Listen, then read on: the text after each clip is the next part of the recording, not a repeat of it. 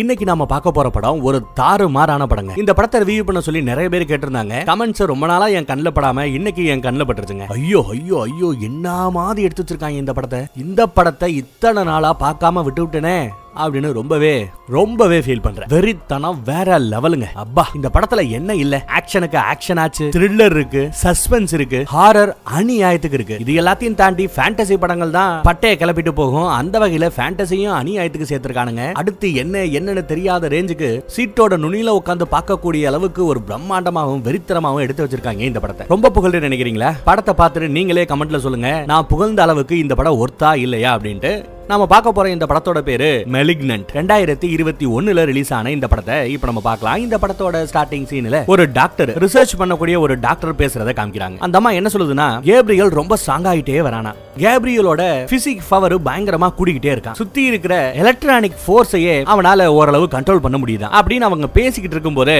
அங்க இருக்கிற லைட் எல்லாம் லைட்டா டிம் ஆகுது. அமர்ந்து அமர்ந்து எரியுது அலாரம் அடிக்க ஆரம்பிக்குது. வி வி வீன்னு ஆம்புலன்ஸ் சத்தம் மாதிரி சத்தம் கேட்டுக்கிட்டு இருக்கு. என்னடா அப்படின்னு பார்த்தா கேப்ரியல் தான் படாத பாடுபடுத்திக்கிட்டு இருக்கானா. வீட்டுக்கு போகணும் வீட்டுக்கு போகணும்னு கத்துறானா. அடுத்து இன்னொருத்தர் வந்து பைத்தியம் பிடிச்ச மாதிரி பிஹேவ் பண்ண ஆரம்பிக்கிறான். அவனுக்கு எலக்ட்ரிக் ஷாக் கொடுத்தோம். ஆனா எலக்ட்ரிக் ஷாக்குக்கே ஷாக் கொடுத்துறான் அவன். கொடுக்குற எலக்ட்ரிக் ஷாக்கெல்லாம் எனர்ஜி மாதிரி அப்படியே உரியிறான் எங்களால என்ன பண்ணணும்னு தெரியாம முழிக்கிறோம்னு அந்த டாக்டர் கத்திக்கிட்டு இருக்காரு. அடுத்து பார்த்தா ஒரு டாக்டர் அந்த ரூமுக்குள்ள இருந்து தூக்கி வீசி எறியப்படுறான். அங்க ஒரு செக்யூரிட்டி மயக்க ஊசி போறதுக்காகவே ஒரு கன்னை ரெடி பண்ணி வச்சிருப்பாங்க. அதுல மயக்க ஊசியை லோட் பண்ணிட்டு சுடுறதுக்காக காத்துக்கிட்டு இருக்கான். கதவை திறக்க போனா ஒரு நர்சம்மா வேண்டாம் உங்களை கொன்னுடுவான் அப்படின்னு கத்துறாங்க. உள்ள பார்த்தா உள்ள இருக்க ஒரு டாக்டரை அடிச்சே கொண்டுகிட்டு இருக்கான் கேப்ரியல். விட்டுறாத அவனை அவனை சுடு. மயக்கமடைய செய் அப்படின்னு இந்த டாக்டர் அம்மா கத்துறாங்க. அவனும் கதவை திறந்துட்டு சுட போனா அவனையும் பிடிச்சி இழுத்து அவன் கையை உடச்சு விட்டுறான் கேப்ரியல். கையை உடஞ்சு போன நேரில் அவன் கதறிக்கிட்டு இருக்காங்க. லைட் வேற அமர்ந்து அமர்ந்து எரியுது. அதுக்கப்புறம் பார்த்தா மொத்தமா டப்புன்னு வெடிச்சு செதறது. தீப்பொறியா பறக்குது. வேற வழி இல்லாம அந்த டாக்டர் அம்மாவே அந்த மயக்க ஊசியை எடுத்து கரெக்டா குறிபாத்து சுட்டுறாங்க. அப்பாடா. பல கட்ட போராட்டத்துக்கு அப்புறம் ஒரு வழியா கேப்ரியலை அடக்கிட்டானுங்க. ஆனா சுத்தி வெறும் பிணங்களாக கிடக்கு. டாக்டர்ஸ் நர்சஸ்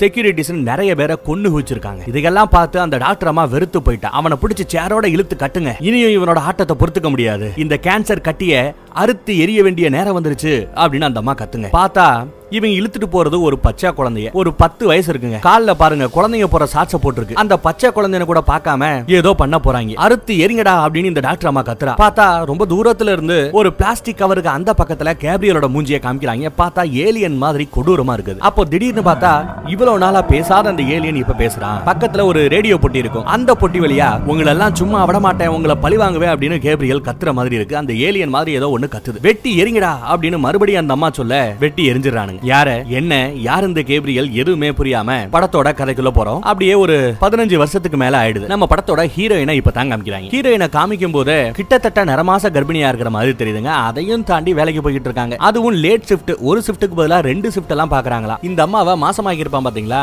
அந்த பய ஹாயா டபிள்யூ டபிள்யூ சண்டைய பாத்துக்கிட்டு இருக்காங்க குத்து சண்டையில குத்து குத்துன்னு குத்திக்கிட்டு இருக்காங்க. அந்த அம்மா ஏற்கனவே ஒரு ஷிஃப்ட் பார்த்துட்டு இன்னொரு ஷிஃப்ட பார்க்க வந்திருக்கு. பார்க்க போனவங்க திடீர்னு வயிறு வலி அதிகமாயிடுச்சு. மாத்திரை சாப்பிட்டு போலான்னு வந்தேன். கொஞ்சம் ரெஸ்ட் எடுத்து பார்த்துட்டு போலான்னு வந்தேன் அப்படிங்கிறாங்க. இவனும் வேலை வெட்டி இல்லாம டிவி பாத்துக்கிட்டு இருக்கான் டிவியை ஆஃப் பண்ணி விட்டுறாங்க. நான் தூங்கணும் இடத்த காலி பண்ணுங்கிறாங்க. உடனே அந்த ஆளு கோவப்படுறாங்க. எவ்வளவோ சொன்னேன். இது என்ன முதல் தடவையா? இதுக்கு முன்னாடியே உனக்கு ரெண்டு மூணு தடவை கரு கலைஞ்சு போயிருக்கு. நான் சொல்றதையும் மீறி இந்த கருவணியே வளத்தே திருவேன்னு வயிற்றுல வீங்கிக்கிட்டு இருக்கு. வளத்துக்கு தெரியல. இதுவும் அதே மாதிரி கலையத்தான் போகுது. என்ன ஏன் தான் இப்படி பேசிய டென்ஷன் ஏத்துறியோ தெரியல. அப்படின்னு மிரட்டிக்கிட்டு இருக்காங்க. திடீர்னு நம்ம ஹீரோயின் என்ன நினைச்சாங்க தெரியல. இதே மாதிரி பண்ணிக்கிட்டு இருந்தா நல்லா இருக்காது அப்படிங்கிறாங்க. என்னடி பண்ணிக்கிட்டு இருந்தேன் என்னடி பண்ணிக்கிட்டு இருந்தேன் என்ன ஓவரா பேசிக்கிட்டு இருக்க அப்படின்னு சட்டன் பிடிச்சி சவ சவத்துல தள்ளிடுறாங்க. ஃபோர்ஸா வந்து தள்ளுவான் பாத்தீங்களா? அந்த ஃபோர்ஸ்ல சவத்துல போய் நங்குன்னு மோதுவாங்க.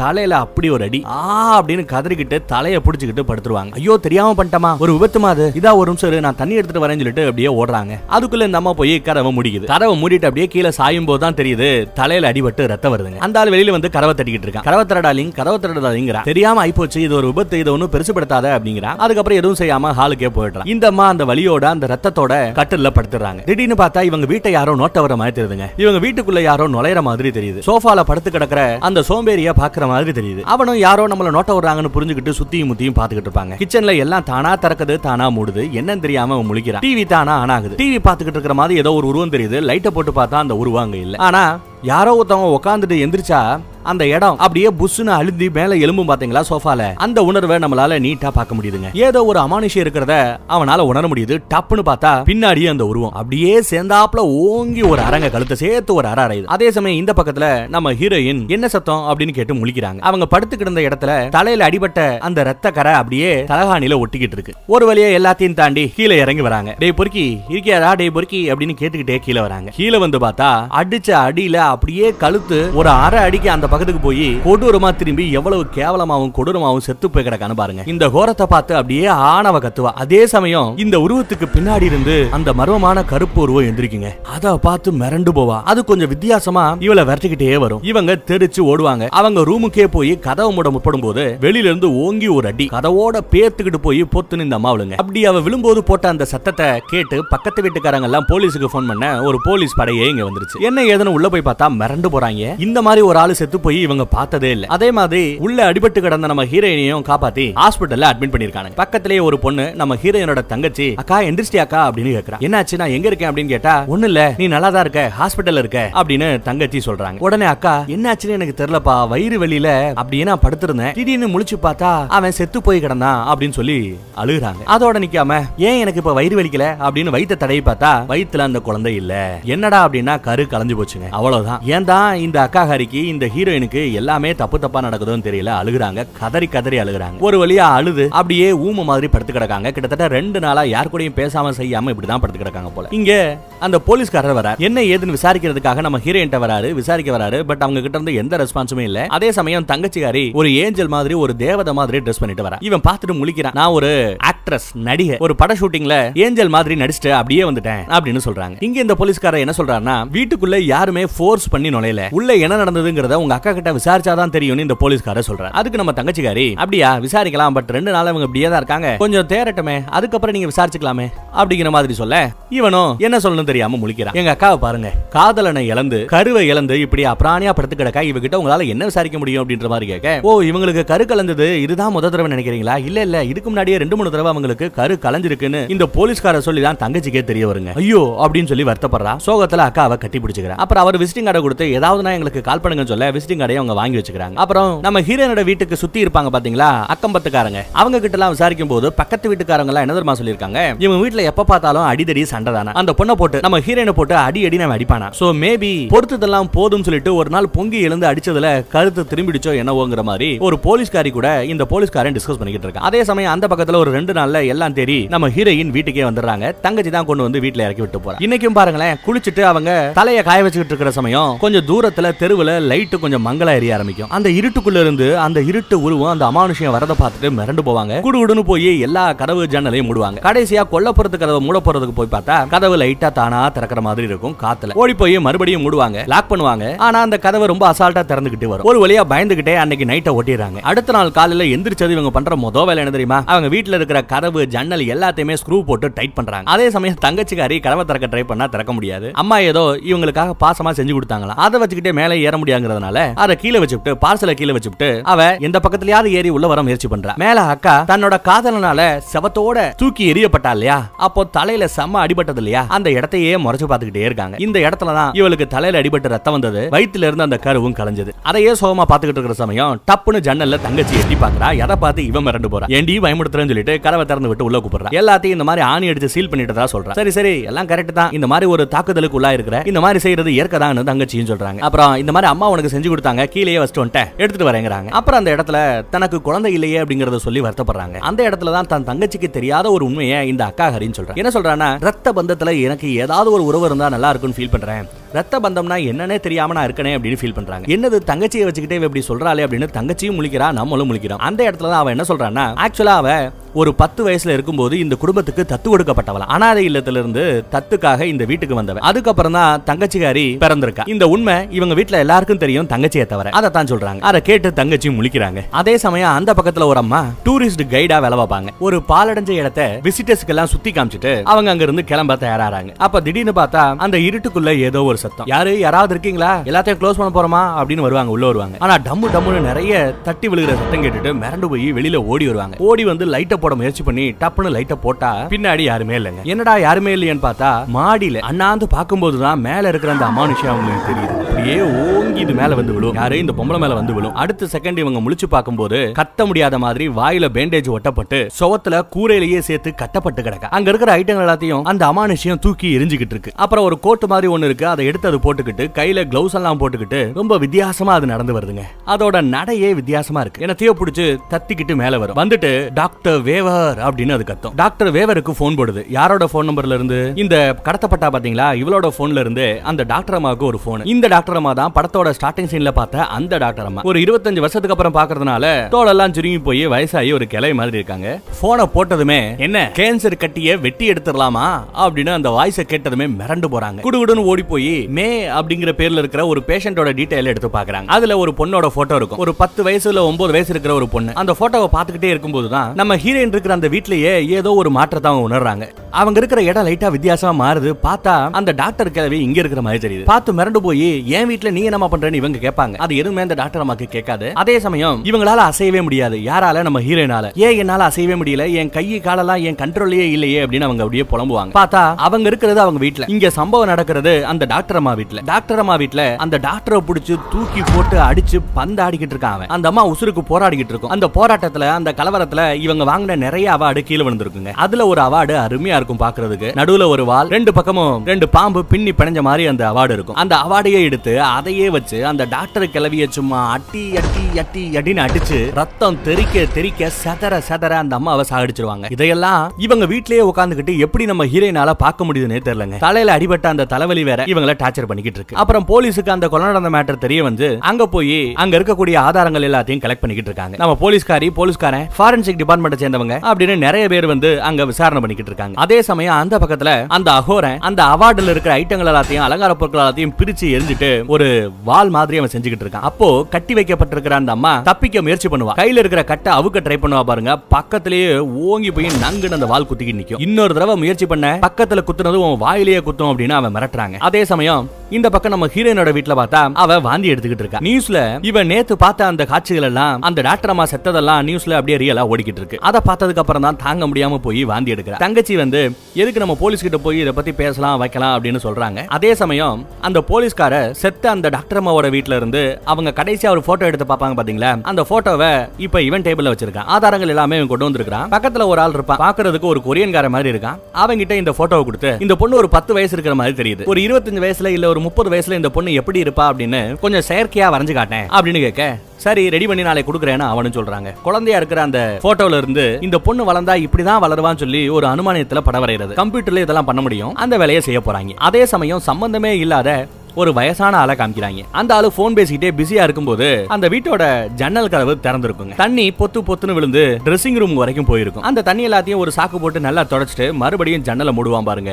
அப்ப பின்னாடி அந்த அகோரே இருக்கான். அடுத்து இந்த ஆளு போய் படுப்பாப்ல காலை போய் காலை பிடிச்சி இழுப்பானோ அப்படின்னு பார்த்தா பெருசு காலை தூக்கிட்டு ஜம்முன்னு படுத்துருச்சு. அந்த பக்கம் நம்ம ஹீரோயினும் படுத்துறாங்க. பாதி ராத்திரி திடீர்னு முழிச்சு பார்க்கும்போது ஹீரோயினோட பக்கத்துல அந்த பெருசு படுத்து கிடப்பா. பார்த்து மிரண்டு போய் ஆ அப்படின்னு கதறுவா பாருங்க. அப்ப திடீர்னு பார்த்தா அவ பக்கத்துல இருந்து அந்த அகோரன் அப்படியே அவளை தாண்டிக்கிட்டு மேல வருவாங்க. இவன் மிரண்டு போவா. நம்ம ஹீரோனோட பின்னாடி இருந்து அவன் அப்படியே வராங்க. அப்படியே வந்து சும்மா சதக்கு சதக்குன்னு அந்த ஆளோட மூஞ்சி முகர நெஞ்சு கழுத்துன்னு இடம் தெரியாம எல்லா இடத்துலயும் குத்தி கிழிக்கிறாங்க. அவன் குத்துறதே கொஞ்சம் வித்தியாசமா இருக்கும். அதே சமயம் கத்துற நம்ம ஹீரோயினையும் முறைச்சு பாப்பான் பாருங்க.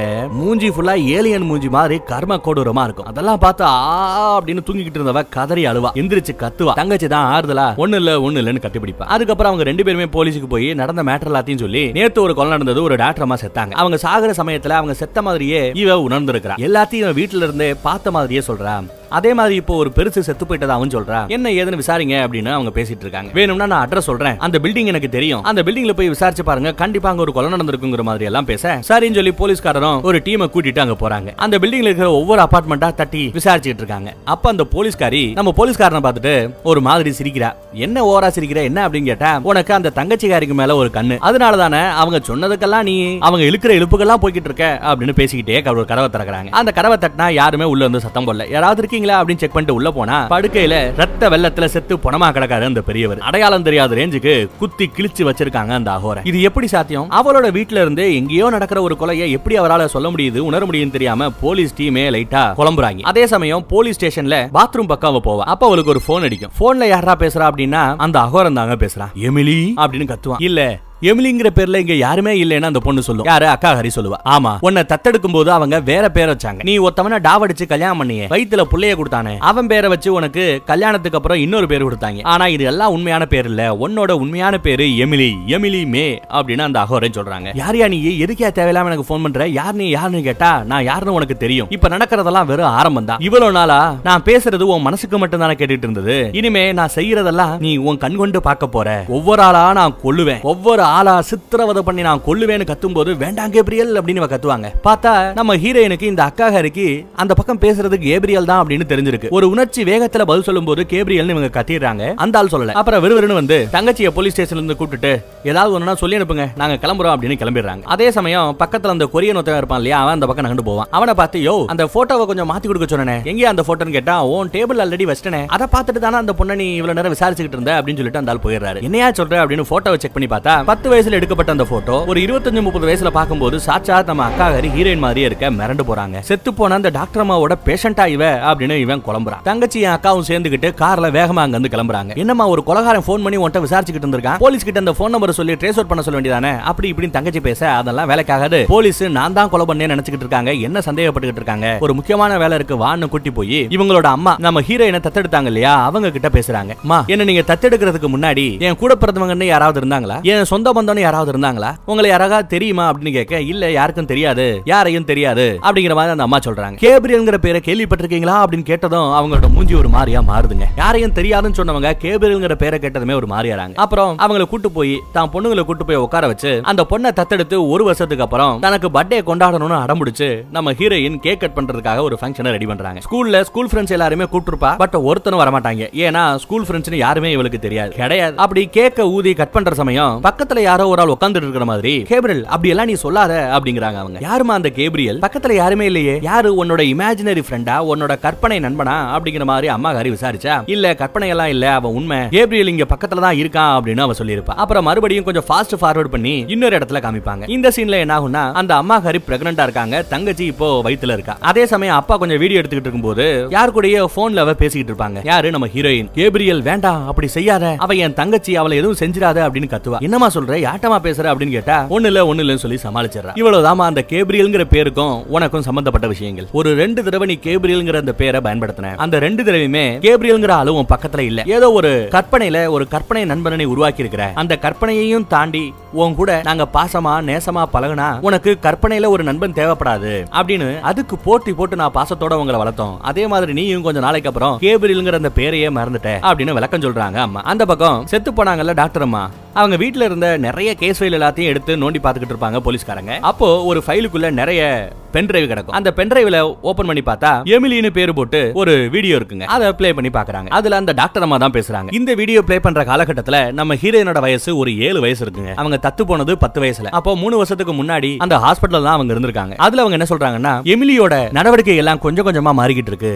எங்க ஹாஸ்பிட்டல்ல எவ்வளவோ பேஷன்ஸ் இருக்காங்க. ஆனா எல்லாரையும் விட இந்த எமிலி தான் ரொம்பவே வித்தியாசப்பட்டு இருக்கா மென்டல் பிசிக்ஸ் ஸ்ட்ரென்த் அவளுக்கு அதிகமாகிட்டே இருக்கு. அவளை என்னால தனி ஒருத்தியா ஆராய்ச்சி பண்ண முடியாது. அவளுக்கு வேண்டிய அந்த சொல்யூஷனை கொடுக்க முடியாதுங்கிறதுனால இன்னும் ரெண்டு எக்ஸ்பர்ட்டான டாக்டர்ஸ் நான் இந்த ஆராய்ச்சிக்கு பயன்படுத்த போறேன். ஹோப்ஃபுல்லி அவங்க சேரும்போது என்னால எமிலிக்கு உதவி செய்ய முடியும்னு நினைக்கிறேங்கிற மாதிரி பேசிட்டு இருப்பாங்க. அப்ப பக்கத்துல இருக்கிற போட்டோ ஓபன் பண்ணி பார்த்தா அப்படி நம்ம ஹீரோயின் அக்காஹாரி எமிலிய ஆராய்ச்சி பண்ண அந்த மூணு டாக்டர்ஸ் தான் இவங்க. அவங்க மூணு பேர்ல ரெண்டு பேர் ஆல்ரெடி செத்துட்டாங்க. இன்னும் ஒருத்தர் தான் பாக்கி. அந்த ஆளோட அட்ரஸ கூகுள்ல சர்ச் பண்ணி கண்டுபிடிச்சிடறாரு நம்ம ஹீரோ யார சொல்றேன்? நம்ம போலீஸ்காரன சொல்றேன். உடனே அவன் வேக வேகமா அந்த மூணாவது டாக்டரை காப்பாத்துறதுக்காக போறான். அதே சமயம் அந்த பக்கத்துல மூணாவது டாக்டர் பாத்ரூம்ல கண்ணாடியை பாத்துக்கிட்டு இருக்கும்போது நம்ம ஹீரோயினோட வீட்டுல இருந்து அப்படியே அவங்க வீடு முழுக்க வித்தியாசமா மாறி அந்த ஆளோட வீட்டுல இருக்கிற மாதிரி ஃபீல் பண்ணுவாங்க. அங்க இருக்கிற லைட் எல்லாம் ஆஃப் ஆகி ஆஃப் ஆகி ஆன் ஆகும். போச்சு. அந்த ஆளுக்கு ஏதோ ஆக போகுதுங்கிறது நமக்கு நல்லா தெரியுதுங்க. அதுக்குள்ள இந்த பக்கத்துல அந்த போலீஸ்காரன் இடத்தை கண்டுபிடிச்சு விறுவிறுன்னு வேகமா போவாங்க. கையில துப்பாக்கி எடுத்துட்டு போவான். சுத்தியும் முத்தியும் போய் பார்த்தா பாத்ரூம்குள்ள அந்த ஆளு ஏற்கனவே குத்தி கொல்லப்பட்டு ரத்த வெள்ளத்துல கிடக்காரு. அதே சமயம் நம்ம எமிலி இங்க இருந்து கத்துறாங்க. அவன் அங்கதான் இருக்கான் அவன் அங்கதான் இருக்கான் பாத்து பாத்து அப்படின்னு கத்துவா. ஆனா அவருக்கு இதெல்லாம் கேட்கவா போகுது. அவ வீட்டுல இருந்து கத்துறது. அதே சமயம் பார்த்தா மேல சீலிங்ல இருந்து கேப்ரியல் இவன் மேலேயே வந்து விழுவாங்க. இவனா அட்டாக் பண்ண பாப்பான் இவர்கிட்ட தான் துப்பாக்கி இருக்கு. இருந்தாலும் என்ன பிரயோஜனம்? அவங்க கிட்ட கத்தி இருக்கு. மூஞ்சில ஒரு கோடை போடுவான். மூஞ்சிய பார்க்கும்போது ரொம்ப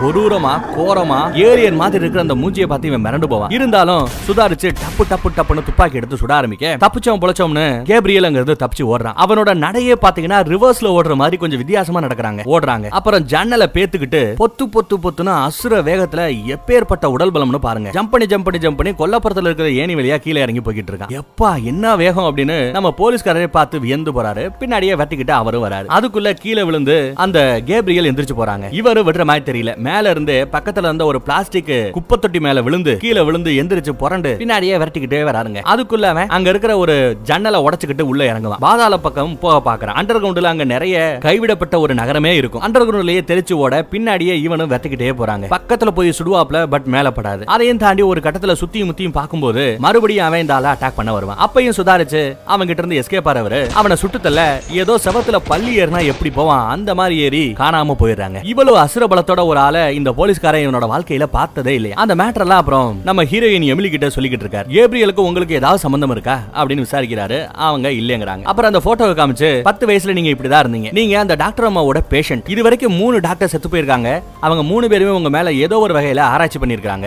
அப்படின்னு எக்ஸ்பிளைன் பண்ணேன். நான் இந்த வீட்டுக்கு தத்துக்கு வந்ததுக்கு அப்புறம் என்ன நடந்ததோ அதுதான் எனக்கு ஞாபகம் இருக்கு. பத்து வயசுக்கு முன்னாடி வரைக்கும் என்னோட பழைய காலத்து மேட்டர்ஸ் எதுவுமே எனக்கு ஞாபகம் இல்ல அப்படின்னு நம்ம ஹீரோயின் சொல்ல அவ்வளவுதானே? ஒன்னும் பிரச்சனை இல்ல. ஒரு மனோ தத்துவ மனோனுப டாக்டர்ஸ் இருக்காங்க. அவங்க மூலமா உங்களோட ஆள் மனசை தூண்டி விட்டு பத்து வயசுக்கு முன்னாடி உங்ககிட்ட என்ன நடந்தது? உங்க மறக்கப்பட்ட மறைந்த அந்த நினைவுகளை நம்மளால வெளியில கொண்டு வர முடியும் அப்படின்னு சொல்லி அவளை உட்கார வச்சு கொஞ்சம் கொஞ்சமா பேசி ஒரு டாக்டரமா இப்போ உங்களுக்கு ஏழு வயசு. இப்போ உங்களுக்கு ஆறு வயசு அப்படின்னு கொஞ்சம் கொஞ்சமா பின்னாடி கொண்டு போய் அவகிட்ட விசாரிக்க ஆரம்பிக்கிறாங்க. அவளும் அந்த ஆள் தூக்கத்துக்கு போனதுக்கு அப்புறம் இவங்க கேட்கிற கேள்விக்கெல்லாம் பதில் சொல்லிக்கிட்டு இருக்கா. இப்போ அந்த ஆள் தூக்கத்துல அவன் எந்த இடத்துல இருக்கான்னா கரெக்டா இவங்க வீட்டுக்கு தங்கச்சிக்காரியோட வீட்டுக்கு தத்துக்கு போனா பாத்தீங்களா? அந்த டைம்ல என்ன நடந்ததுன்னு காமிக்கிறாங்க. அப்படி இவ தத்து போகும்போது கூட அந்த வீட்லயே கேப்ரியல் இருந்தானா? அவன் தன்னை சுத்தியே இருந்தான். பக்கத்திலேயே இருக்கிறான். அதை என்னால உணர முடிஞ்சது. ஆனா அவன் பண்ற தப்புக்கெல்லாம் எனக்கு தான் திட்டு விழும் பர்த்டே கேட்க ரொம்ப கன்றாவியா கேவலமா உடைச்சு போட்டு வச்சிருந்தான். யாரு? கேப்ரியல். ஆனா என்னோட அப்பா அம்மா என்னத்தான் திட்டினாங்க அப்படித்தான் அன்னைக்கு ஒரு நாள் எனக்கு போன் போட்டு உனக்கு தங்கச்சி பாப்பான்னு ஒண்ணு பிறந்தா? அதுக்கப்புறம் அந்த அப்பா அம்மா உன் மேல பாசம் காட்ட மாட்டாங்க. உன்னை நல்லபடியா வளர்க்க மாட்டாங்க. அதனால பேசாம அந்த வயித்துல இருக்கிற குழந்தைய வயித்துல வச்சே கொன்னுடு கருவை கலைச்சிருங்கிற மாதிரி எல்லாம் போன்ல கேப்ரியல் கத்திக்கிட்டு இருக்கான். இவன் முடியாது முடியாதுன்னு சொன்னாலும் அடுத்து அவன் சொன்னதை கேட்கிற கிளிப்பில்ல மாதிரி மாறிடுறா. கையில கத்தியோட வயித்த கிழிக்க போவாங்க. ஆனா அந்த சமயம் பார்த்து நல்ல நேரம் ஆச்சுங்க அந்த அம்மா முழிச்சுக்கும் என்னடி கையில கத்தி அப்படின்னு? ஐயோ கத்தியா? அப்படின்னு சொல்லிட்டு போத்துன்னு கீழே போட்டுருவா. இவளுக்கு இவளோட மனசுல என்ன ஆகும்னா ஏதோ ஒரு பர்த்டே கேக்க வெட்டுற மாதிரி நினப்பு இருக்கும். ஆனா உண்மையிலேயே வெட்ட போறது வயித்துல இருக்கிற அந்த குழந்தைய இந்த தங்கச்சிக்காரிய. இல்ல இல்ல என் தங்கச்சிக்கு எதுவாக நான் விட மாட்டேன் என் தங்கச்சியை நான் காப்பாத்துவேன் காப்பாத்துவேன் அப்படி கத்திக்கிட்டு இருப்பா. ரொம்ப துடிக்கிறாங்க. வேணா எங்க அக்காகரிய காப்பாத்துங்க. அந்த ஆள் தூக்கத்துல இருந்து வெளியில கொண்டு வாங்கன்னு சொல்ல டாக்டர் அம்மாவும் நெத்தில ரெண்டு தட்டி தட்டி அந்த ஆள் தூக்கத்துல இருந்து வெளியில கூட்டு வந்துடுறாங்க. அவ்வளவுதாங்க இவ பதறி போறா. இப்ப எனக்கு பழைய நினைவுகள் எல்லாம் ஞாபகம் இருக்கு. அந்த கேப்ரியல் நினைக்கிறது அந்த கேப்ரியல் பாக்குறது இது எல்லாத்தையுமே என்னாலையும் பார்க்க முடியும் உணர முடியும். அவனுக்கு இப்ப குறி என் தங்கச்சி தான். என் தங்கச்சியை கொல்றதுக்காக முயற்சி பண்றான். நான் அதை நடக்க விட மாட்டேன் அப்படிங்கிற மாதிரி எல்லாம் அவங்க பேசிட்டு இருக்காங்க. என்னம்மா சொல்ல வர்ற? உன்னோட இமேஜினரி ஃப்ரெண்டு பேரு கேப்ரியல். அந்த இமேஜினரி ஃப்ரெண்டு அந்த கற்பனை நண்பன் இந்த கொலையெல்லாம் பண்ணான்னு யார் காதுல பூ சுத்துறேன்னு அந்த போலீஸ்காரி நம்பவே இல்லைங்க. நல்லா மழை வேற பேஞ்சுக்கிட்டு இருக்கு. அப்போ அந்த பக்கத்துல கேப்ரியல் ஒரு லேடிய குறையோட சேர்த்து கட்டி வச்சிருப்பான்ல. அவங்க எப்படியோ கஷ்டப்பட்டு ஒரு கையோட கட்டை அவுத்து பக்கத்துல இருந்த கத்தி எடுத்து இன்னொரு கையில போடப்பட்ட அந்த கைத்தையும் வெட்டி விட்டுட்டு எஸ்கேப் ஆறாங்க. அப்பாடா தப்சண்டா அப்படின்னு போற சமயம் அவங்க நிக்கிற இடம் கொஞ்சம் பலகீனமா இருந்ததுனால அப்படியே உடச்சுக்கிட்டு மேல இருந்து கீழே பொத்துன்னு வந்து விழுவாங்க. கீழே விழுகிற இடத்துல ஒரு மேஜ். அதுல விழுந்த செகண்ட்ல அவங்க கோமா ஸ்டேஜுக்கு போயிடுறாங்க. இவங்க விழுந்த இடம் என்ன தெரியுமா? சாத் சாத் நம்ம ஹீரோயின் எமிலியோட வீட்டு கூரை. பாத்துட்டு இவ ஆணு கத்துவா பாருங்க. அதுக்கப்புறம் பார்த்தா போலீஸ் இவங்க வீட்டையே சல்லடை போட்டு தேடுறாங்க. அக்காவை அரெஸ்ட் பண்ணி காருக்குள்ள வச்சிருக்காங்க. தங்கச்சி எங்க அக்கா மேல எந்த தப்புமே இல்லைன்னு எவ்வளவு சொல்லியும் பிரயோஜனம் இல்லைங்க. ஏன்னா அந்த கூரையில தான் கொலை செய்யறதுக்கு அவங்க போகும்போது அவங்க போடுற அந்த கோட்டு கொலை செய்யறதுக்காக பயன்படுத்தப்பட்ட அந்த கத்தி கையுறை இது எல்லாமே அங்கதான் கிடக்கும். சோ சந்தர்ப்ப சூழ்நிலையும் இருக்கிற ஆயுதங்களும் நம்ம ஹீரோயின் எமிலிய குற்றவாளி ஆக்கிடுது அரெஸ்ட் பண்ணி கொண்டு போய் உட்கார வச்சு விசாரிக்கிறாங்க. அந்த அம்மா சொல்றாங்க இதுதான் அந்த கேப்ரியலோட வெற்றியே. அவன் பண்ற தப்புக்கெல்லாம் என்ன சந்தேகப்படுவாங்க? அப்படின்னு நம்ம ஹீரோயின் சொல்லி எவ்வளவோ முயற்சி பண்றாங்க சொல்லி பாக்குறாங்க ஆனா இவங்க யாரும் கேட்கற மாதிரியே தெரியலங்க. ஹீரோயின் எவ்வளவோ சொன்னாலும் இவங்க கேட்க மாட்டாங்க இல்லையா? ஒரு உணர்ச்சி வேகத்துல ஒரு பெருக்குல ஆணு கத்த அங்க இருக்கிற லைட் எல்லாம் டப்புன்னு வெடிச்சு செதறுங்க. அடுத்து போன் வரும். உங்களுக்கு தான். பேசுங்க அப்படிங்கிறாங்க நம்ம ஹீரோயின். போன்ல யாரா பேசுறான்னு பார்த்தா கேப்ரியல் பேசுறாங்க. நான் தாண்டா உங்க எல்லாருக்கும் ரிவிட் அடிக்க வந்தவன் நான் தாண்டா உன் மூஞ்சியில கோடு போட்டவன் நான் தான்டா இன்னும் கொஞ்சம் விட்டுருந்தா உன் மூஞ்சில ஓட்டையே போட்டிருப்பேன் அப்படின்னு கேப்ரியல் இந்த போலீஸ்காரங்கிட்ட பேசிட்டு இருக்காங்க. நீ பண்ற தப்புக்கெல்லாம் சம்பந்தமே இல்லாத இவன் மேல அந்த பழி போய் விழுகுது அப்படின்னு சொல்ல அவ அதுக்கு தானே பிறந்தா? ஒண்ணுத்துக்கும் லாக் இல்லாத உதவாக்கற அவ வீட்டு கூரையில அவளுக்கே தெரியாம தங்கி இருந்தது அந்த பக்கிக்கு தெரியாது அப்படின்னு திட்டிக்கிட்டு இருக்காரு. யாரு? கேப்ரியல். கேப்ரியல் தான் உன் பேரா? உன் வயசு என்ன? யாரா நீ அப்படின்னு விசாரிச்சுட்டு இருக்க? எனக்கு பல பேர் உண்டு. இதோ எதுக்கு உட்காந்துட்டு இருக்காளே? அவகிட்டயே கேள. சின்ன வயசுல அவ வேற பேர் சொல்லி என்ன கூப்பிடுவா அப்படின்னு சொல்லுவாங்க. யாரு? நம்ம கேப்ரியல். என்ன பேரை சொல்லுமா? சின்ன வயசுல அவனை கூப்பிடுவான்னு கேட்டா த டெவல் பேயின்னு தான் இவளுக்கு அந்த கேப்ரியலை கூப்பிட்டு பழக்கமா ஸ்டார்டிங்ல அதே சமயம் அந்த பக்கம் தங்கச்சிக்காரி எப்படியாவது தான் அக்காக்கு ஹெல்ப் பண்ணணும்னு சொல்லிட்டு ஏதாவது அக்கா தத்தெடுக்கும் போது கிடைச்ச ஃபைல்ஸோ லெட்டர்ஸோ எனிதிங் ஏதாவது இருக்கா அப்படின்னு விசாரிக்கும் போது அம்மாகாரி ஏதோ ஒரு பழைய சர்டிபிகேட்ஸ் எல்லாம் எடுத்து நீட்டுறா. இதெல்லாம் என்னன்னா அந்த பொண்ணு எங்க இருந்து தத்து கொடுக்கப்பட்டா அப்படிங்கிற அந்த டீடைல் இருக்கும். அதுல ஒரு ஹாஸ்பிடல்ல இருந்து தான் தத்து கொடுத்துருப்பாங்க. அந்த ஹாஸ்பிட்டலோட பேரு அட்ரஸ் எல்லாமே எழுதிருக்குங்க அந்த ஹாஸ்பிட்டலுக்கு தங்கச்சி ஃபோன் பண்ணிட்டே போவா. ஃபோன் பண்ணி கேட்டா அந்த ஹாஸ்பிட்டலை எப்பயோ கைவிட்டுட்டதாவும் ஏதோ ஒரு விபத்து அந்த விபத்துக்கு அப்புறம் அந்த ஹாஸ்பிட்டலையே நாங்க பயன்படுத்தல. இழுத்து மூடிட்டோம். இப்போ அந்த ஹாஸ்பிட்டல்ல பாலடைஞ்சு போய் தான் கிடக்கும். யாருமே இருக்க மாட்டாங்கன்னு சொல்லிட்டு கஸ்டமர் கேர்ல போன வச்சிடறாங்க. இவளும் அந்த அட்ரஸ் தேடி போறாங்க. பார்த்தா ஆளரவுமே இல்லாத ஒரு காட்டுக்கு நடுவுல ஒரு பிரம்மாண்டமான மாளிகை மாதிரி கடலை ஒட்டினாப்புல கட்டி மிரட்டி விட்டுருக்கானுங்க. ஆனா பாலடைஞ்சு போய் தாங்க கிடக்கும். உள்ள போறா அங்க ஒவ்வொரு ஃப்ளோர்லயும் என்ன இருக்குன்னு எழுதிருக்கும் அதுல கேஸ் ஃபைல்ஸ் எல்லாம் பேஸ்மெண்ட்ல இருக்குன்னு போட்டிருக்கும். பேஸ்மெண்ட்டுக்கே போய் அங்க தன்னோட அக்கா சம்பந்தப்பட்ட ஃபைல்ஸ் இருந்தா எடுக்கணும்னு பாக்குறா. அதே சமயம் இந்த பக்கம் அக்காகாரிய நம்ம ஹீரோயின் எமிலிய ரவுடி பொம்பளைங்க விசாரணை கைதிகள் இருப்பாங்க பாத்தீங்களா? அவங்க இருக்கிற அந்த செல்லுல அடைச்சு வச்சிருக்காங்க. அவர்கள் எல்லாம் நம்ம ஹீரோயினை பாக்குற பார்வையே சரியில்லைங்க. அந்த பக்கம் தங்கச்சியோ கரெக்டான ஃபைல கண்டுபிடிச்சு எடுத்துறா நிறைய வீடியோ ரெக்கார்டிங் எல்லாம் இருக்கு. அதெல்லாம் எடுத்துட்டு வந்து அம்மாவும் பொண்ணுமா சேர்ந்து அந்த ரெக்கார்ட்ஸ் எல்லாம் பாத்துக்கிட்டு இருக்காங்க. அதுல என்ன எழுதி இருக்குன்னா எமிலியோட அம்மா செரினா மே அவங்களோட பேரு. அவங்கள பத்திய ஒரு ஃபைல் இருக்குங்க. அவங்களோட ஒரு இன்டர்வியூ இருக்கு. நம்ம ஹீரோயினை பெத்து போட்ட மகராசி பதினஞ்சு வயசுலயே யாரோ ஒருத்தரால ஒரு கொடூரரால கற்பழிக்கப்பட்டு பிரெக்னன்ட் ஆயிடுறாங்க. கிட்டத்தட்ட இப்ப அவங்க நிற மாச கர்ப்பிணியா இருக்காங்களா? குழந்தை கொஞ்சம் அகோரமா இருக்கு. கருவை கலைச்சிடலாங்கிற மாதிரி எல்லாம் ஸ்கேன் பண்ணி பார்த்துட்டு சில பேர் சொல்றாங்க. குழந்தைய பெத்துக்கிறதோ குழந்தைய கலைக்கிறதோ இது எதுவுமே அந்த பதினஞ்சு வயசு பொண்ணுக்கு என்ன தெரியும் என்ன டிசிஷன் பெருசா எடுத்துட முடியும்? அதனால அந்த பொண்ணு சரியான டிசிஷன் எடுக்க முடியாம முழிக்குது. அப்பதான் நம்ம டாக்டர் அம்மா போய் நான் உங்களுக்கு ஹெல்ப் பண்றோம். உன் வயித்துல இருக்கிற குழந்தை கொஞ்சம் வித்தியாசமா இருக்கு. அதை பெத்து மட்டும் கொடுத்துரு. நாங்க வளர்த்துக்கிறோம். உனக்கு வேண்டிய உதவி எல்லாம் செய்யறோம் அப்படி இப்படின்னு பேசி இந்த பொண்ணை சம்பாதிக்க வச்சு குழந்தைய தத்து கொடுக்க வச்சிடறானுங்க. அப்படி தாங்க நம்ம ஹீரோயின் தத்துக்கு போயிருக்கா. அப்படியே அந்த பொண்ணோட மூஞ்சில இருந்து லைட்டா மாறி அந்த பொண்ணு இப்போ இந்த வயசுல எப்படி கிளவியா என்ன மாதிரி இருப்பான்னு காமிச்சா ஒரு ஹாஸ்பிடல்ல கோமால படுத்து கிடக்கா. வேற யாரும் இல்ல இவங்க. சாட்சா நம்ம ஹீரோயினோட கூரையில ஒரு டூரிஸ்ட் கைட கட்டி போட்டு வச்சிருப்பான்ல கேப்ரியல். அந்த அம்மா தான் இந்த அம்மா. நம்ம எமிலியோட அம்மா. அந்த பக்கம் நம்ம போலீஸ்காரனே போய் ஹாஸ்பிட்டல்ல கிடக்குற அந்த அம்மா கிட்ட விசாரிக்கலாம்னு பார்த்தா அவங்க கோமால கிடக்காங்க. எப்ப எந்திரிப்பாங்களோ அப்ப வந்து விசாரிக்கலாம் போங்கன்னு நசமா வரட்டி விட்டுருது. இந்த பக்கம் நம்ம எமிலியோட ஒரு வீடியோ ரெக்கார்டிங் இருக்கும். அதை இப்ப காமிக்கிறாங்க. எமிலி தத்து கொடுக்கறதுக்கு சில மாதங்களுக்கு முன்னாடி எடுக்கப்பட்ட ஒரு இன்டர்வியூ வீடியோ அதுல ஏன் திடீர்னு இப்படி மோசமா நடந்துக்கிற ரொம்ப வன்முறையை கையாளுறியே அடிக்கிறியே ஏன் அப்படின்னு விசாரிக்கிறாங்க. யாரு? நம்ம டாக்டர் அம்மா விசாரிக்கிறாங்க. அதுக்கு எமிலி என்ன சொல்றான்னா நானா பண்ணல. கேப்ரியல் தான் என்ன பண்ண சொல்றான் அப்படிங்கிறாங்க. உங்ககிட்ட பேசுறானா? அப்படின்னு கேட்டா சில நேரம் அவன் நினைக்கிறது எனக்கு ஒரு ஃபீலிங் மாதிரி என்னால உணர முடியுது. அவன் பண்ணணும்னு நினைக்கிறான். என் உடம்ப வச்சு அவன் பண்ண வைக்கிறான். நான் அவனோட கட்டுப்பாட்டுக்குள்ள வந்துடுறேன் அப்படிங்கிற மாதிரி அந்த பொண்ணு சொல்லுவா. அதுக்காக தான் செக்யூரிட்டியை நீ அடிச்சியா? அப்படின்னு கேட்டா ஆமா. அவன் தான் செக்யூரிட்டியை தூக்கி போட்டு மிதிக்க சொன்னா நானும் தூக்கி போட்டு மிதிச்சேன்னு எமிலி சொல்றாங்க. எனக்கு கோவப்படும் போது ஒரு அதீத சக்தி கிடைக்குது. எதை வேணாலும் என்னால தூக்க முடியுது. திடீர்னு நான் வலிமை ஆயிடுறேன்லாம் அவ சொல்லிக்கிட்டு இருக்காங்க. அவன் தான் அந்த செக்யூரிட்டியை கொல்லச்சனதாவும் சொல்லி அழுகுறா. கேப்ரியலால பேச முடியாது. அப்படிங்கிற மாதிரி இந்த டாக்டர் அம்மா சொல்ல அவன் பேசணும்னு அவசியம் இல்ல. நான் ஏற்கனவே சொன்ன மாதிரி அவன் நினைச்சாலே போதும். என்னால அவன் என்ன சொல்ல வராங்கிறத உணர முடியுதுங்கிற மாதிரி எல்லாம் நம்ம ஏமிலி பேசிட்டு இருப்பாங்க. சரி இவ்வளவு நேரம் நான் உன்னை விசாரிச்சுக்கிட்டு இருந்தது கேப்ரியலுக்கு ஒரு அதீத மயக்க மருந்து கொடுத்து அவனை மயக்கமடைய வச்சதுக்கு பின்னாடி தான் உன்கிட்ட நான் விசாரிச்சுக்கிட்டு இருக்கேன். அப்பதான் அவனோட கட்டுப்பாடு இல்லாம நீ ஃப்ரீயா பேச முடியுங்கிறதுக்காக இந்த மாதிரி பண்ண இப்போ நீ ஃப்ரீயா விடு.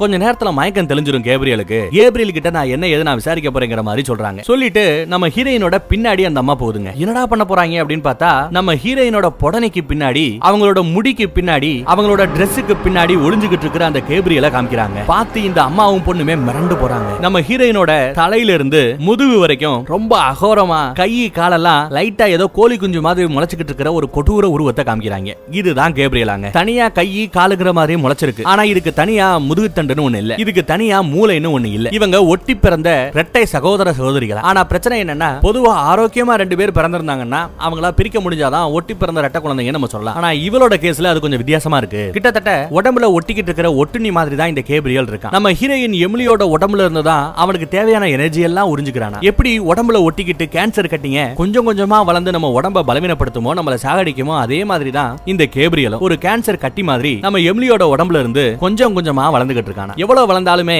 அந்த தம்மா துண்டு கை காலை வச்சு ஒரு பிரயோஜனம் இல்ல. ஆனா இப்படி தம்மா துண்டு குஞ்சு சைஸுக்கு இருந்துட்டா கூட நம்ம எமிலியோட மூளைய கேப்ரியலும் ஷேர் பண்ணிக்கிறதுனால எமிலிக்கு கட்டளை விடுறது. எமிலியோட மூளைய கண்ட்ரோலுக்கு எடுத்து தான் செய்ய வேண்டியதெல்லாம் எமிலியோட பாடி மூலமா செய்ய வைக்கிறது. இப்படிதான் அந்த கேப்ரியல் வாழ்ந்துகிட்டு இருக்கான். அந்த உண்மை எல்லாத்தையுமே இந்த வீடியோ மூலமா அம்மாவும் பொண்ணு தெரிஞ்சுக்கிறாங்க. அதே சமயம் அந்த பக்கத்துல ஜெயிலுக்குள்ள செல்லுக்குள்ள இருக்கிறவள சுத்தி இருக்கிற அந்த விசாரணை கைதிங்க கொஞ்சம் ஒரு மார்க்கமா நடத்துறாங்க. அடிக்க வரானுங்க. அதே சமயம் அடுத்த வீடியோ ப்ளே பண்ணி பார்த்தா அதுல கேப்ரியல் கிட்ட ஒரு போட்டோவை காமிச்சா ஆப்பிள காமிச்சா இவ அதை பார்க்காமயே ஆப்பிள்னு சொல்ல முடியும். ஒரு பண்ணி போட்டோவை காமிச்சா அதை பார்த்து இவ பண்ணி அப்படின்னு கரெக்டா சொல்லிட முடியும். ஏன்னா மூளையை ஷேர் பண்றாங்க பார்க்கணும்னு அவசியம் இல்லை அந்த பக்கத்துல விசாரணை கைதிகள்லாம் எல்லாம் கொஞ்சம் ஓவரா நம்ம ஹீரோயினை வன்முறையை கையாண்டு அடிக்கிறாங்க நொறுக்குறானுங்க. பிடிச்சி இழுத்து போட்டு சும்மா வாயிலையும் வயிற்றுலையும் நங்கு நங்குன்னு ரெண்டு பொம்பளைங்க எத்து எத்துன்னு எத்துங்க. வாயில இருந்து ரத்தம் கொப்பளிக்கும். அடி வாங்கிக்கிட்டு இருக்கா. அடிச்ச அடியில கொஞ்சம் நேரத்துல பயங்கர மாதிரி தெரியுதுங்க. அதே சமயம் அந்த பக்கத்துல எமிலியை வச்சு நிறைய ஆராய்ச்சி பண்ணிட்டு இருப்பாங்க. கேப்ரியலால தான் அந்த எலக்ட்ரிக்ஸ் ஐட்டங்கள் எல்லாத்தையுமே மின்சாரத்தையே கண்ட்ரோல் பண்ண முடியும். எலக்ட்ரிக் ஷாக் கொடுத்தா அந்த மிஷினுக்கே ஷாக்கு கொடுத்ததே கேப்ரியல் தான். அதே சமயம் இங்க செல்லுக்குள்ள இருக்கிற நம்ம ஹீரோயினோட உடம்புல என்னென்னமோ ஆகுதுங்க. அதே சமயம் படு வேகமா பிளாஷ்பேக்ல என்ன நடந்ததுன்னு காமிக்கிறாங்க. என்ன இருக்குன்னா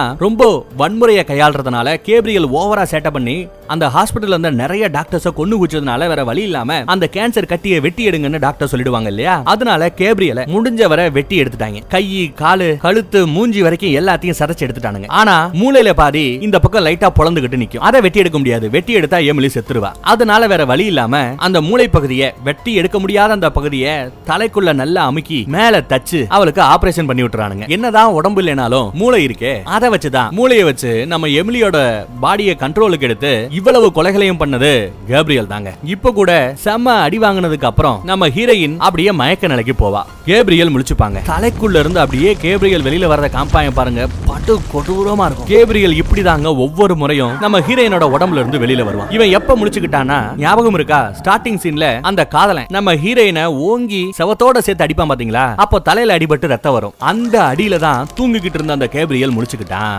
அதுக்கு அப்புறம் தான் நம்ம ஹீரோயினுக்கு இந்த பஞ்சாயத்துகள் எல்லாம் வந்தது. இப்போ கை ரெண்டையும் அப்படியே முன்னாடி இழுத்து கண்ட்ரோலுக்கு எடுத்துக்கிட்டான். அடுத்து காலையும் கண்ட்ரோலுக்கு எடுத்துக்கிட்டு அங்க இருக்கிற பொம்பளை எல்லாத்தையும் சும்மா அடி அடின்னு அடிச்சு செதற அடிப்பாங்க. ஒண்ணு இல்ல ரெண்டு இல்ல. அந்த செல்லுக்குள்ள இருந்த நிறைய பேரை அடிச்சு கொடூரமா சாகடிப்பான். கைய உடைக்கிறது காலை உடைக்கிறது உடம்ப உடைக்கிறது வைத்த குத்தி கிழிக்கிறது தலையிலேயே மிதிச்சு நசுக்கிறதுன்னு செம கொடூரமா எல்லாத்தையும் கொள்ளுவான் கேப்ரியல் கொள்ளுவான் இது எல்லாத்தையும் ஆரம்பிச்சிருப்பால ஒருத்தி. ஒரு பொறுக்கி. அந்த பொறுக்கி பொண்ணு என்ன காப்பாத்துங்க என்ன காப்பாத்துங்கன்னு போலீஸ கூட்டிட்டு இருப்பா பாருங்க. அப்படியே மூஞ்சியை புடிச்சு இந்த பக்கத்துல இழுத்துட்டு வந்து கடைசியா அவரோட கண்ணுக்குள்ள ரெண்டு விரலையும் விட்டு நோண்டி எடுத்து சாகடிக்க போற சமயம் போலீஸ் வந்து சுட ஆரம்பிப்பான். அப்படியே போலீஸ் சுடுற அந்த டைமிங்ல ஒரு கவசம் மாதிரி அவளை பயன்படுத்தி அவளை சாகடிச்சிட்டு அடுத்து அந்த போலீஸையும் சும்மா நங்கு நங்குன்னு மோதடிச்சு. அந்த போலீஸையும் கொன்னுட்டு அவங்கிட்ட இருந்த அந்த சாவியையும் எடுத்துட்டு கதவை திறந்துட்டு வெளியில வந்துடுறான். இந்த பக்கம் தங்கச்சி இந்த உண்மையெல்லாம் தெரிஞ்சுக்கிட்டதுக்கு அப்புறம் அந்த போலீஸ்காரனுக்கு போன் பண்ணி மேட்டர் எல்லாம் சொல்லி எங்க அக்காவோட உடம்புல தலைக்கு பின்னாடி தான் கேப்ரியல் இருக்கான் அப்படிங்கிற அந்த உண்மையை சொல்ல அவரு பதறாரு. அதே சமயம் அந்த பக்கத்துல பார்த்தா கேப்ரியல் என்ன பண்றான்? தன்னோட அந்த யூனிஃபார்ம் அந்த ஆயுதத்தை எடுக்கிறதுக்காக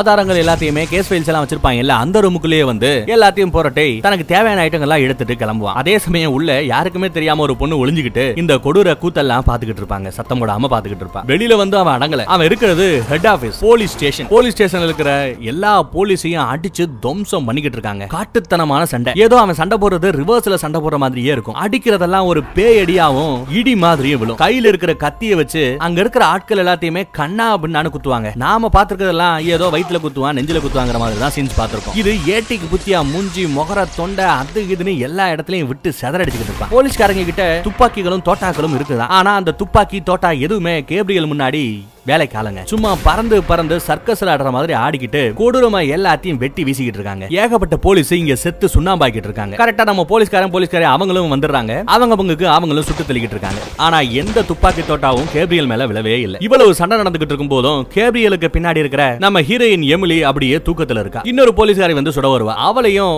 மேல இருந்தே ஒரு போர்டு போட்டு சாகடிச்சிடறா. இப்ப மிச்சம் இருக்கிறது ஒரு ரெண்டே பேர் தாங்க. அதுல அந்த போலீஸ்காரி போன் பண்ணி ஒட்டுமொத்த ராணுவத்தையுமே கொண்டு வாங்க. எங்களால சமாளிக்க முடியல. எல்லாரும் செத்து சுண்ணாம்பாய்க்கிட்டு இருக்கோம்னு கத்துறா. அதுக்குள்ள அந்த பக்கம் தூக்க நிலைமையில இருக்கிற நம்ம எமிலி முழிக்கிறா. சுத்தி நிறைய போலீஸ்காரங்க செத்து போய் கிடக்கிறத அவளால உணர முடியுது. ஆனா அவ ஏதோ ஒரு செல்லுக்குள்ள ஜெயிலுக்குள்ள இருக்கிற மாதிரி உணர்றா. போலீஸ்காரன் அவனையும் அடிச்சு போட்டு பின்னாடி அந்த போலீஸ்காரி சண்டைக்கு வருவா. அவளோட வயித்தை கிழிச்சு விட்டுருவான் அவ கையில ஒரு பெரிய துப்பாக்கி கிடைக்குங்க. அதை எடுத்து சும்மா டம்மு டம்முன்னு சுட்டு தள்ளுவா. ஆனா எதுவுமே கேப்ரியல் மேல படாது. பட் கேப்ரியல ஓரளவு வரட்டும். கேப்ரியல ஒரு ஜன்னல் வழியா தப்பிச்சு போக பாப்பா. அதுக்குள்ள இந்த பக்கத்துல இவளுக்கும் வயித்துல செம கிளி அவனுக்கு நல்ல அடி. அதனால அவனை தூக்கிக்கிட்டு அந்த இடத்த விட்டு தப்பிச்சு போக பாப்பாங்க. அப்போ தப்பிச்சு போற போற மாதிரி போன நம்ம கேப்ரியல் தூரமா இருந்து ஒரு ஏணி எடுத்து அப்படியே சொல்ண்டு வீசி எறிவான் பாருங்க. இவங்க மேலேயே விழுந்து அவங்கள மட்டையாக்கும். வாங்கிறாங்க கேப்ரியலோட அந்த ருத்ர தாண்டவத்தை இந்த போலீஸ் ஸ்டேஷனால தாங்க முடியலங்க. இருந்த கைதிகள் எல்லாம் காலி. போலீஸ்காரங்க எல்லாம் செத்துட்டானுங்க. ஒன்னு ரெண்டு பேர் தான் அடிபட்டு மிச்ச மீதி இங்க உசுரோட இருந்தா உண்டு. அடுத்து அசால்ட்டா கதவை திறந்துகிட்டு ஃப்ரண்ட் டோர் வழியாவே கேப்ரியல் தப்பிச்சு போயிட்டான். இவ்வளவு நேரம் உள்ள ஒளிஞ்சுகிட்டு இருந்த அந்த பொண்ணு வெளியில வந்து அடிபட்டு கிடக்கிற இவங்களை நான் பாத்துக்கிறேன். நீங்க போங்க. எப்படியாவது போய் கேப்ரியலை தடுத்து நிப்பாட்டுங்க அப்படின்னு அவ கத்துறா. அதே சமயம் அந்த பக்கத்துல தங்கச்சிகாரி போலீஸ் ஸ்டேஷன்ல கோமா கோமா நிலைமையில கிடக்கிற நம்ம ஹீரோயின் எமிலியோட அம்மாவை பார்க்கணும்னு வருவா. அங்க ஒரு போலீஸ்காரர் செக்யூரிட்டி வேலை பார்த்துட்டு இருப்பாரு. அவர் அதெல்லாம் விட மாட்டேன்னு பேசிக்கிட்டு இருக்கும்போது திடீர்னு நெஞ்சு வலிக்கிற மாதிரி ஃபீல் பண்றாருங்க. என்னாச்சு அப்படின்னா இங்க இருக்கிற அந்த மின்சாரம் எல்லாத்தையுமே எலக்ட்ரிக்கல் லைட்டை எல்லாத்தையுமே கேப்ரியல் கண்ட்ரோல் பண்ண ஆரம்பிச்சிட்டான். அந்த செக்யூரிட்டியோட நெஞ்சில பேஸ் மேக்கர் மாட்டிருப்பாங்க உள்ள இதயத்துல ஏதோ பிரச்சனை செயற்கையா ஒரு ஐட்டத்தை உள்ள வச்சிருப்பாங்க. அது வேலை செய்ய மாட்டேங்குது. பேஸ் மேக்கர் அந்த எனர்ஜியை தாங்க முடியாம டப்புன்னு வெடிச்சு சதுர நெஞ்சு வெடிச்சு அந்த செக்யூரிட்டி செத்தே போறாங்க. பார்த்தா கேப்ரியல் அங்கேயும் வந்துடுறான். வந்து நம்ம தங்கச்சியை அடிச்சு உள்ள வீசிடுறான். தங்கச்சி பதறிக்கிட்டே தள்ளி போவாங்க இது எல்லாத்தையுமே நம்ம ஹீரோயின் எமிலியால பார்க்க முடியுமே தவிர வேற எதுவும் செய்ய முடியாது. ப்ளீஸ் அவளை விட்டு என் தங்கச்சியை விட்டுன்னு கத்திக்கிட்டு இருக்கிற சமயம் கோமால கடந்த அந்த அம்மா ஹாரி முழிச்சிடுறா. முழிச்சதுமே தான் புள்ள கேப்ரியலை பார்த்து கேப்ரியல் என்ன மன்னிச்சிருப்பா. நீ எவ்வளவு அகோரமா பிறந்தாலும் ஒரு அம்மாவுக்கு புள்ள தானே. உன்னை நான் ஒரு புள்ளையா பார்த்திருக்கணும். கைவிட்டு இருக்க கூடாது. என்ன மன்னிச்சிரு அப்படின்னா அந்த அம்மா ஹாரி அழுதுகிட்டே பேசுவா. அந்த பேச்சை கேட்டு ஹீரோயின் எமிலி அழுவா. ஆனா கேப்ரியல் கிட்ட அழுகை நீங்க எதிர்பார்க்க முடியாது. ஆனா ஓங்குன கத்திய கீழே இறக்குற சமயம் அந்த இடத்துக்கு நம்ம போலீஸ்கார வந்துடுறாங்க. டம்மு டம்முன்னு துப்பாக்கி எடுத்து சுட உடம்புல குண்டு துளைக்க அப்படியே பொத்துன்னு போய் கேப்ரியல் விழுவான். உடம்புல அடிபட்டா துப்பாக்கி தோட்டாக்கள் உள்ள போனா பாதிக்கப்பட போறது நம்ம ஹீரோயினும் கூட தான் அக்கா ஹரியும் கூட தான் அதனால தங்கச்சி வேண்டாம் வேண்டாம் எங்க அக்காவை இது செஞ்சிடாதீங்க அப்படின்னு பதற அதுக்குள்ள கையில இருந்த வாளை வீசி அடிக்க அந்த போலீஸ்காரனோட நெஞ்சுக்கு பக்கத்துல தோள்பட்டையில குத்தி அப்படியே ஆள் வெளியில போய் விழுந்துருவாங்க. இதுக்கப்புறம் அவன் எந்திரிக்கிறது சிரமம் தான். ஆனா துப்பாக்கி இப்ப தங்கச்சி எடுத்துறா ப்ளீஸ் எங்க அக்காவை விட்டுரு எங்க அக்காவை எதுவும் செஞ்சிடாத. எங்க அக்காவை என்ன பண்ண? அப்படி இப்படின்னு கத்திக்கிட்டு இருக்க. அவ கொக்கா இல்லடி அப்படின்னு சொல்லிட்டு அங்க இருந்த ஒரு சம வெயிட் இருக்கிற ஒரு கட்டிலையே தூக்கி மேல வீசி அடிக்க கட்டிலுக்கு கீழே மாட்டிக்கிட்டு தங்கச்சி முழிப்பாங்க. அக்கா காப்பாத்துக்கா காப்பாத்துக்கான்னு கதறுவா. அப்போ நம்ம தங்கச்சி அக்கா விடாத உன் உடம்ப நீயே கண்ட்ரோல் எடுத்துக்கோ. இவன் எப்பேற்பட்ட மோசமானவன் தெரியுமா? இவன் ஒரு ஒட்டுணி மாதிரி உன் உடம்புல ஒட்டிக்கிட்டே வாழ்ந்தான் இவனுக்கு தேவையான எனர்ஜியை உன் உடம்புல இருந்தா எடுத்துக்கிட்டான். அவன் வெளியில வர்றதுக்காக நீ மூணு முறை கருதரிச்சும் கூட உன் கருவை அவன் சாப்பாடா சாப்பிட்டான். உன் கருவை கலைச்சு அதுல இருந்து எனர்ஜி எடுத்துக்கிட்டு தான் அவன் வெளியில வந்திருக்கான் உனக்கு அந்த தலையில அடிபடும் போது முழு வேகத்தோட உன் உடம்புல இருந்து அவன் வெளியில வந்துட்டான் அப்படின்னு சொல்ல இதையெல்லாம் கேட்ட நம்ம ஹீரோயினுக்கு எப்படி இருக்கும்? மூணு தடவை நம்ம ஹீரோயினோட கருவை நம்ம ஹீரோயினோட மூணு குழந்தைகளை சாப்பிட்டுட்டு தான் இந்த கேப்ரியல் இவ்வளவு ஆக்ரோஷத்தோட கண்ட்ரோல் எடுத்துக்கிட்டு சண்டை போட்டுக்கிட்டு இருக்கா இதெல்லாம் தெரிஞ்சதுமே நம்ம ஹீரோயின் அப்படியே புயலா கிளம்புவா இந்த கேப்ரியலை ஒரு வழி பண்ணுவா அப்படின்னு பார்த்தா அதுக்கு அப்படியே உள்டாவா உங்க அக்கா இப்ப இல்லடி நான் தாண்டி எல்லாம் சொல்லிவிட்டு கேப்ரியல் துப்பாக்கியால அந்த தங்கச்சியோட நெத்தி பொட்டுலயே சுட்டு சாகடிச்சிருவான். அதையெல்லாம் பார்த்து அழுதுகிட்டு இருக்கிற அம்மா பக்கத்துல போய் கடைசியா உன்னை கொல்லணும்னு சொல்லி தாண்டி உன்னை உயிரோட பிடிச்சு வச்சிருந்தேன். தப்பிச்சு வந்துட்டேன். இருந்தாலும் பரவாயில்ல. சாடி அப்படின்னு சொல்லி மூச்சை புடிச்சு அப்படியே மூச்சு முட்டை தன்னை பெத்த தன்னோட அம்மாவையே சாகடிச்சிடறான் கேப்ரியல். இப்படி தங்கச்சியை கொன்னு அக்காவை கொண்ட அந்த இடமே திடீர்னு வித்தியாசமா வேற மாதிரி மாறுங்க. பொதுவா இந்த மாதிரி யாருக்கு மாறும்? நம்ம ஹீரோயின் அக்காகாரிக்கு தான் மாறும். இப்போ உல்டாவா கேப்ரியலுக்கு வித்தியாசமா மாறுதுங்க. என்னடா இதுன்னு புரியாம திணறிக்கிட்டு இருப்பாப்ல நம்ம கேப்ரியல். பார்த்தா அக்கா அசால்ட்டா அங்க நடந்து வராங்க. கொஞ்சம் வீரத்தோடையும் தைரியத்தோடையும் நடந்து வராங்க. கேப்ரியல் கிட்ட பேசுறாங்க. மறந்துட்டியா? நீயும் நானும் ஒரே பிரெயினை தான் பயன்படுத்திக்கிட்டு இருக்கோம். நீ இந்த மாதிரி ட்ரிக் எல்லாம் எனக்கு பண்ணி காமிச்ச? ஒரு சேஞ்சுக்கு இப்போ அதே ட்ரிக்க உனக்கு நான் பண்ணி காமிச்சிருக்கேன்டா அப்படின்னு சொல்ல அப்படியே ஃபியூ செகண்ட்ஸ் பின்னாடி பிளாஷ்பேக்ல போனா தங்கச்சிய நெத்தியில வச்சு துப்பாக்கியால சுட்டதோ அம்மாவை மூச்சை பிடிச்சு கொன்னதோ உண்மையிலேயே நடக்கலங்க. இது எல்லாம் நடந்த மாதிரி ஒரு பிரம்மைய உருவாக்கி இருக்காங்க நம்ம ஹீரோயின் என்னடி சொன்னான்னு கேப்ரியல் அடிக்க வர அவனால எதுவும் செய்ய முடியாது. இது ஏன் உடம்பு ஏன் மனசு ஏன் மூளை என்னோட எல்லாமே இனி எனக்கு தாண்டா இனி நான் இந்த மூளையில உருவாக்குற உனக்குன்னு உருவாக்குற இந்த செல்லுல தான் நீ காலம் கழிக்கணும். என் குழந்தைகளையே தின்ன பாவில நீ இங்கே கிடந்து சாடா அப்படின்னு சொல்லிட்டு அந்த செல்லை மூடிட்டு விறுவிறுன்னு அவங்க கிளம்புற மாதிரி காமிக்கிறாங்க. என்னடி எத்தனை நாள் என்ன இந்த மாதிரி உள்ள வச்சு அடைக்க முடியும்? உன் கூடயே வாழ்றவனா? ஒரு நாள் இல்ல ஒரு நாள் எல்லாத்தையும் பொழந்துகிட்டு நான் வெளியே வருவேண்டி அப்படின்னு நம்ம கேப்ரியல் கத்த அப்படி ஒரு நாள் நீ வெளியில வரும்போது உன்னை எதிர்த்து போராட நான் தயாரா இருப்பேன் தகுதியோட இருப்பேன்னு சொல்லிட்டு நம்ம ஹீரோயின் அங்க இருந்து கிளம்புறாங்க இப்ப அவங்க முழிச்சு பார்க்கும்போது அந்த பாடி முழுக்க அவங்களோட கண்ட்ரோலுக்கு வந்துருச்சுங்க. தலைக்கு பின்னாடி இருந்த அந்த கேப்ரியல் அப்படியே பின்னாடி போய் கொஞ்சம் கொஞ்சமா அந்த தலை மூட ஆரம்பிக்க மண்ணுல போட்டு புதஞ்ச மாதிரி இப்போ அந்த தலைக்குள்ள புதஞ்சு போறா நம்ம கேப்ரியல். பாடியை தன்னோட கண்ட்ரோல எடுத்துக்கிட்ட நம்ம ஹீரோயின் தங்கச்சியை இப்ப காப்பாத்துறோம் ஆனா மேல ஹெவி வெயிட்ல ஒரு கட்டில் கிடக்கு. இதை உன்னால தூக்க முடியாதாக்கா அப்படின்னு தங்கச்சி சொல்லும்போது இல்ல கேப்ரியலா இருந்தாலும் நானா இருந்தாலும் அந்த உண்மையான பலம் இந்த உடம்புல தான் இருக்கு. அவனால தூக்கி எறிய முடிஞ்சா என்னால இதை தூக்கி நிமித்த முடியும்னு சொல்லிவிட்டு அப்படியே அசால்ட்டா தூக்கி நிமித்தி தான் தங்கச்சியை காப்பாத்திடுறாங்க. தங்கச்சியை கட்டி பிடிச்சு கதறுவா. அதுக்கப்புறம் படத்தோட ஸ்டார்டிங்ஸ் சொல்லிருப்பா பாத்தீங்களா ரத்த பந்தத்துல எனக்கு யாருமே இல்ல அப்படின்னு ஒரு ஃபீலிங்கா பேசியிருப்பால அது தப்பு. ரத்த பந்தத்துல யாருமே இருந்தா கூட அவங்கள விட நீ என்ன நல்லா பாத்துக்கிட்ட அவங்கள விட என் கூட பிறக்கலனாலும் நீ தாண்டி என் தங்கச்சி அப்படின்னு சொல்லிட்டு கட்டி பிடிச்சு கதறுவா. உன்னை விட இந்த உலகத்துல எதுவுமே எனக்கு முக்கியம் இல்லைன்னு சொல்லிட்டு அக்காவும் தங்கச்சியும் கட்டி பிடிச்சு அப்படியே சோகத்துல அங்கேயே படுத்து கிடக்க. பக்கத்துல இந்த கூத்தெல்லாம் பாத்துக்கிட்டு இருக்கிற அந்த அம்மாகாரிய காமிக்கிறாங்க. இப்படி ஒரு வழியா பல கொடூரங்களையும் பல ட்விஸ்டையும் காமிச்சு கடைசியில ஒரு நல்ல எண்டிங்கை காமிச்சு படத்தை முடிச்சிட்டாங்க. பட் டெஃபினட்டா இதோட ரெண்டாவது பாட்டு கண்டிப்பா அவங்க எடுக்கணும். எடுத்தாங்கன்னா கண்டிப்பா நாமளும் அன்னைக்கே இந்த படத்தை பேசி